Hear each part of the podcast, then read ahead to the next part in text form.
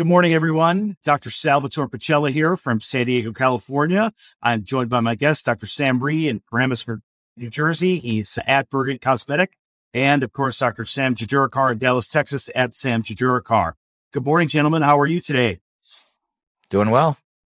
All right. Dreams. okay.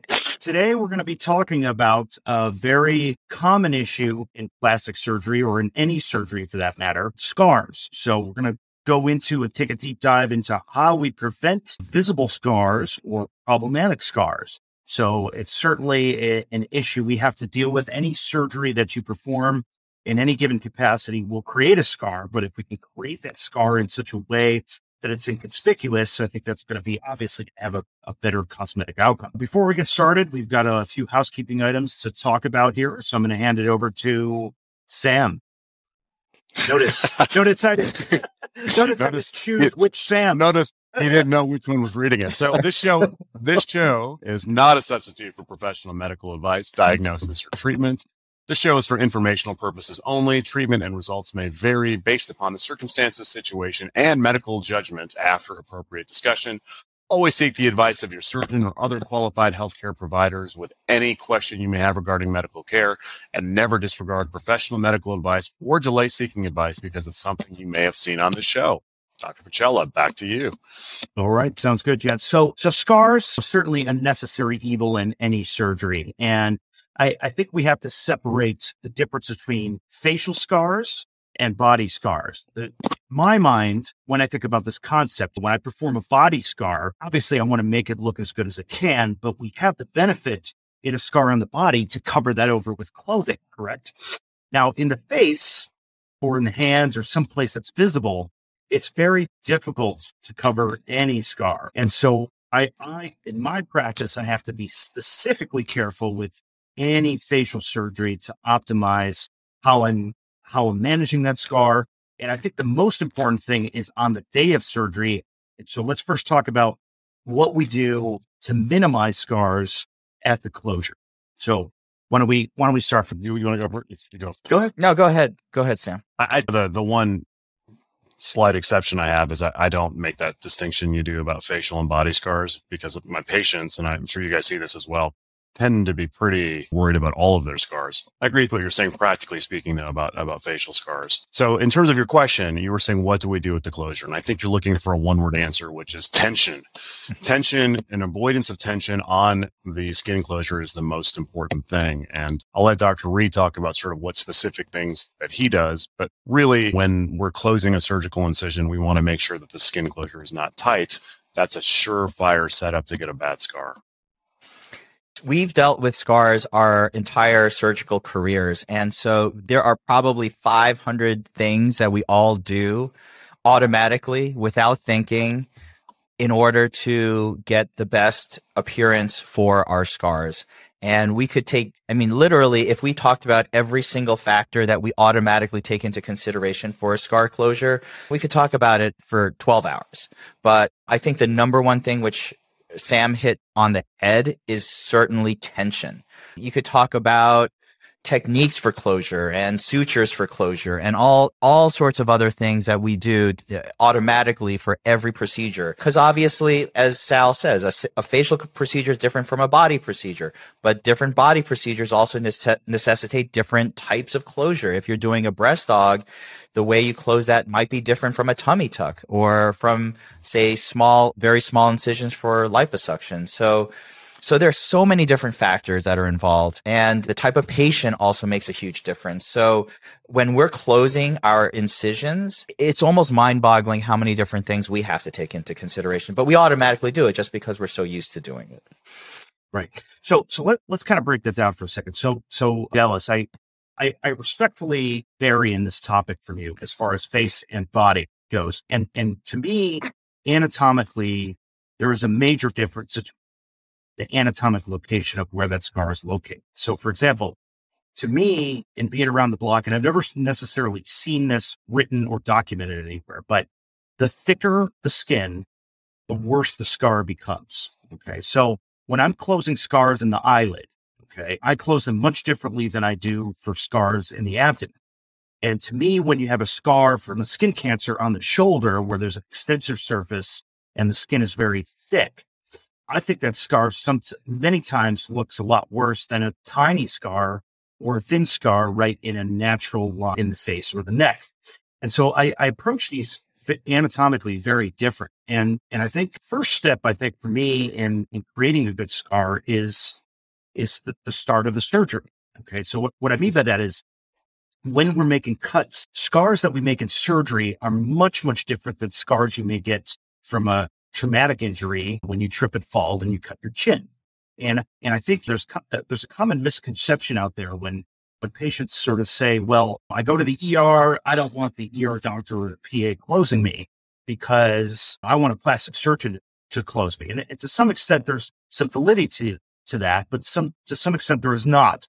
And, and why that's different is many times from a traumatic standpoint, it, it doesn't truly matter who closes the incision, but it's the mechanism of injury that's, that's the problem. So for example, in a traumatic injury, you, you don't get the ability to choose where you're going to make that cut. And so when we make it in surgery, if we make it along the line, we know that cut is going to be very, very thin and very atraumatic. But when you have a traumatic scar on the nose, the forehead, the eyelid, it's really not just the laceration or the cut in the skin. It's the blast component or blast injury or the bruising that we see that can cause very bad scarring. And, and the benefit we have in surgery is that we, we handle the tissue very well. And there's not a, a sort of peripheral injury that we have. So comments on that, Jens. Yeah, I actually think you and I don't disagree at all on this. I, I think we're actually very similar. I think some of what we bring to this conversation is the differences we have in our practices you are very well known in both traumatic reconstructions as well as facial skin cancer reconstruction. You wrote a textbook on it, for God's sakes. My practice is entirely aesthetic at this standpoint. So if I'm doing a body procedure, which is what sort of I think led to this conversation, it's an elective fine line incision that's being made. If it's a tummy tuck, it's falling in a skin crease. If it's a breast lift, it comes back to minimiz- minimization of tension. I completely agree with that. I think my comment about just sort of differentiating face from body is in my practice, which is cosmetic. I talk, I talk to every patient, usually based off of what they're bringing up, more so than what I'm bringing up about their scars because they're worried about it, and a broader discussion of what we'll do during surgery, and then what their post-operative regimen will look like. But I agree with you completely. I slightly disagree in the sense that I think we actually do a really good job for traumatic injuries that say others might not do in the ER. And and the and you're right, the the mechanism injury of injury plays the biggest role. That soft tissue damage that's associated with a lot of t- traumatic injuries, you see that maceration of the edges.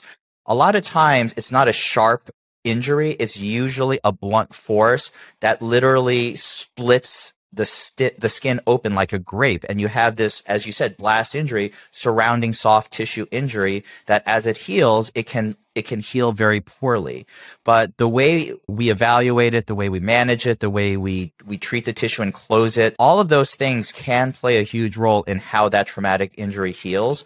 And i've seen many many colleagues mine other plastic surgeons approach traumatic injuries and how we close them very different than how other others might. So you're right. Some things we can't prevent as plastic surgeons, but everything else that is within our control, I think we do a really good job with. So, so let's break this down. So let's say we're doing a body procedure or some sort of other deeper procedure on the neck down. I, I, I would agree. We all try to close these wounds under minimal tension. Uh, the lesson for our, re- for our listeners out here is if we're doing an abdominoplasty or a tummy tuck, common language, when we pull that tissue and take it out, we don't want to pull it to excess. We want to put it so it lays down very flat under a little bit of tension, but not a ton. When we're doing a facelift, okay, same sort of concept. If we're true, really truly trying to jack that, you know, skin as high as we can, behind the ear, in front of the ear, that's going to lead to a bad scar because tension equals bad wounds. So how do we dissipate some of the tension in, in, in wounds where we're pulling things? So deeper layers of sutures. So gents, let, let's kind of talk about that a little bit. What do you, what do you use? How do you approach it? You know, what's, what's your philosophy? Well, I'll stick with your first example, which is, it was a tummy tuck. There's two two common methods that that I will utilize that are that are well described. The first are progressive tension sutures. So those are going to be sutures that go that along the undersurface of the skin flap, which basically help march along the tension so that that skin flap that you're closing, instead of the tension just being at the the very suture line that you're closing, it's evenly distributed throughout the flap.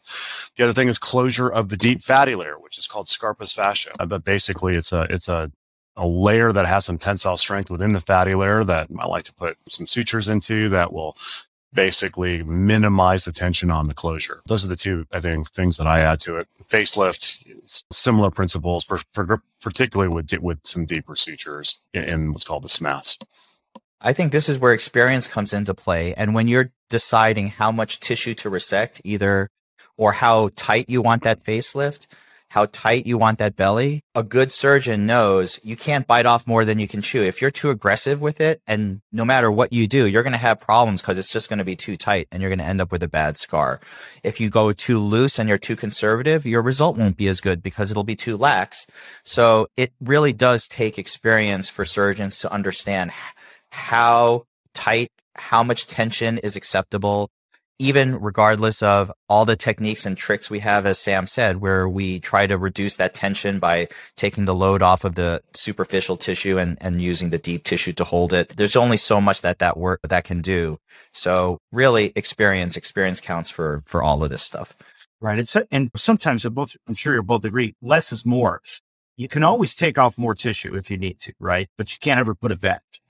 right. So now as far as the, the type of stitch you use. So, you know, my in deeper, deeper parts of the body, I, I oftentimes use a vicryl or a braided stitch. But in my experience, when, and, and that the reason for using a braided stitch is I think it unravels less, but, but it's a little bit of a double edged sword. When that braided suture is towards the surface of the skin, it oftentimes can spit. It creates a little bit of bacteria. So I, I've tried to shift towards either running braided suture to avoid knots or a interrupted sutures that are not braided or what are called monofilament sutures. So, and then on the skin surface, oftentimes in the body, I'll, I'll use a subcuticular, which is where for our listeners, it's a it's a suture that you don't see any train tracks. It's hidden underneath the skin. And usually there's a, there's a piece of the suture either very deep to knotted or it's coming out of the skin at either end. So there's no kind of train track line. I, I think it depends on what part of the body we're,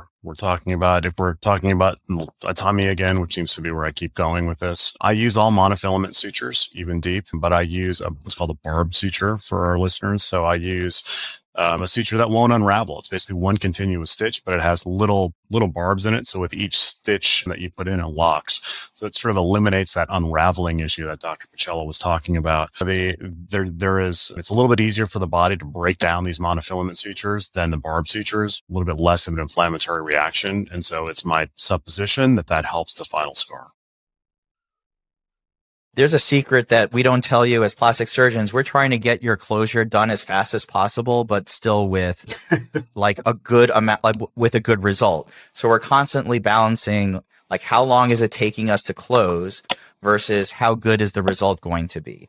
And that's something that again, experience counts. When you see really expert surgeons, they are efficient. They close fast. They are not wasting any time or excessive suture or excessive material. So I've gone in my career from going to, yes, I think for bellies, I use monofilaments. I use barbed. I've kind of starting to move away from barbed. I'm not sure about some of the like inflammatory response that Sam has said. I try to do running, but I can't s- stop myself from doing a few interrupteds just to sort of tack things together, just so that I feel like I can approximate it a little bit better before I start my runnings. But it's, it's a constant tension. Like I want to get done and get the patient off the table as quickly as possible, but I still want to maintain the best quality that I can. And so every surgeon is a little bit different because they're how much tissue they're taking off, how they're doing it, what sutures they use. All of these things put a little bit of variation into what their final approach is for a patient.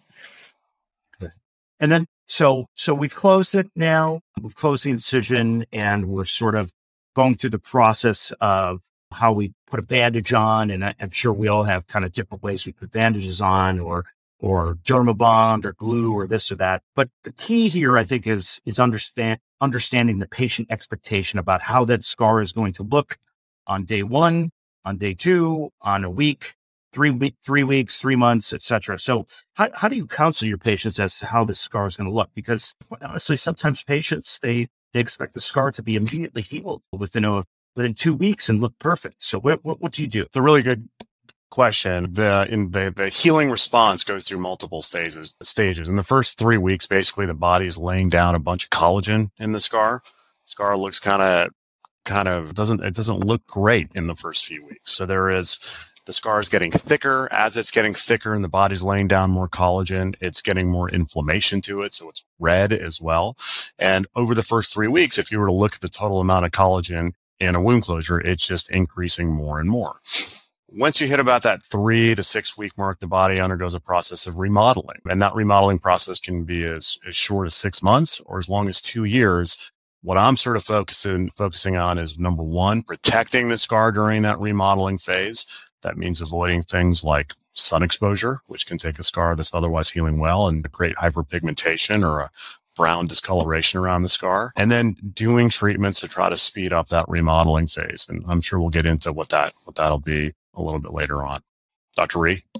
Yeah, I think it doesn't look awesome for those first couple weeks. And a lot of what I do is try to mitigate patient expectations by talking to them beforehand.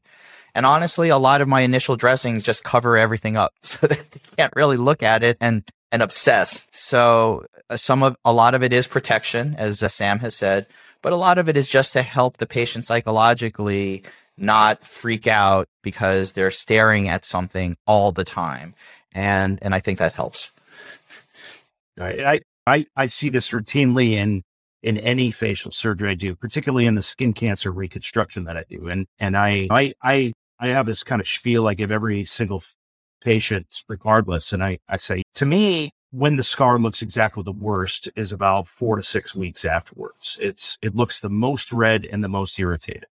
And I found that when I tell patients for the first week, your, your scar's going to look perfect. It's going to look like a little thin line. There's going to be no redness. It's, you're going to be very happy with it. And then four to six weeks later, I'm going to see you back again. And you're going to say, what is this guy doing? This looks terrible. This is the worst scar I've ever seen. But that's, that's exactly what we're talking about with the remodeling phase and the end of the collagen deposition phase. And, and to me, that's the optimal time to really use any additional modalities that we may have. In my practice, at about four to six weeks is when I, I really try to aggressively have patients massage or just start to initiate once the wound is healed and it's airtight to start to use silicone products. So for me, silicone and massage are really two pillars of, of scar management. Gents, your thoughts? Yeah, I think silicone is the gold standard by which we must measure all other forms of scar treatment. I think on the face, you're probably using silicone ointments more. And the body, I think it's more of a choice between silicone ointments or silicone strips. There's pros and cons to both. Usually it just comes down to patient preference. I find that in my practice, patient compliance is a little better with silicone ointments People do have to be really good about using it twice a day, though. You can't just sort of pick and choose your, your time where you're going to do it. If you are the sort of patient that's not going to be able to remember to do something twice a day, then silicone strips are the key. And the important thing is the more you use silicone, the better it works. Don't decide after a week or two, this isn't really working and I'm going to go use some concoction that my friend recommended to me. Silicone requires lots of time, lots of diligence over a prolonged period of time to see the results it's so funny. I, I'm the same way with silicone now. It, the, I, I'm leaning towards ointments just because I think compliance is better. But you're so right. The awesome scars, the one that look really inconspicuous, that heal really nicely, those are the patients that have really put the regular, diligent time in, like you said, twice a day, extended periods of time. You know the difference. You you don't have to even have the patient tell you. You can just look at a scar and you will know whether or not a patient has been good with their treatment regimen with uh, with silicone or not. And and that makes all the difference in the world for me. And Dr. Sam from Dallas uh, hit on a good point is he, he said that silicone is the gold standard for for scar management. And, and and there's actually there's some data behind that. There arguably no other modality has been proven more than silicone to assist with scar management, making scars better and flatter. And, and there's a there's a biomechanical reason for that. Silicone is a is a an inert substance, but it has a negative charge to it. And our bodies are basic. What I mean by that is not simple, but basic in in an acidity standpoint. It has a negative, our skin has a negative inherent charge to it. So it makes a lot of sense when you place a, something that's negative on the surface of something else that negative, that's negative. There's a repelling. So it's a, it's almost an electrostatic action that occurs with silicone. So it, it is, it is critical for management. Now, is there anything else you guys might consider adding around that six week phase? I, I do as well. So I would say that when, when we look at patients in my practice, facial patients at least. So, you know, there's kind of a bell curve of, of patients who are going to be red and patients who are not going to be red. And I found that older patients with a tremendous amount of skin laxity or loss of collagen in their skin oftentimes tend to be less red than somebody who's younger.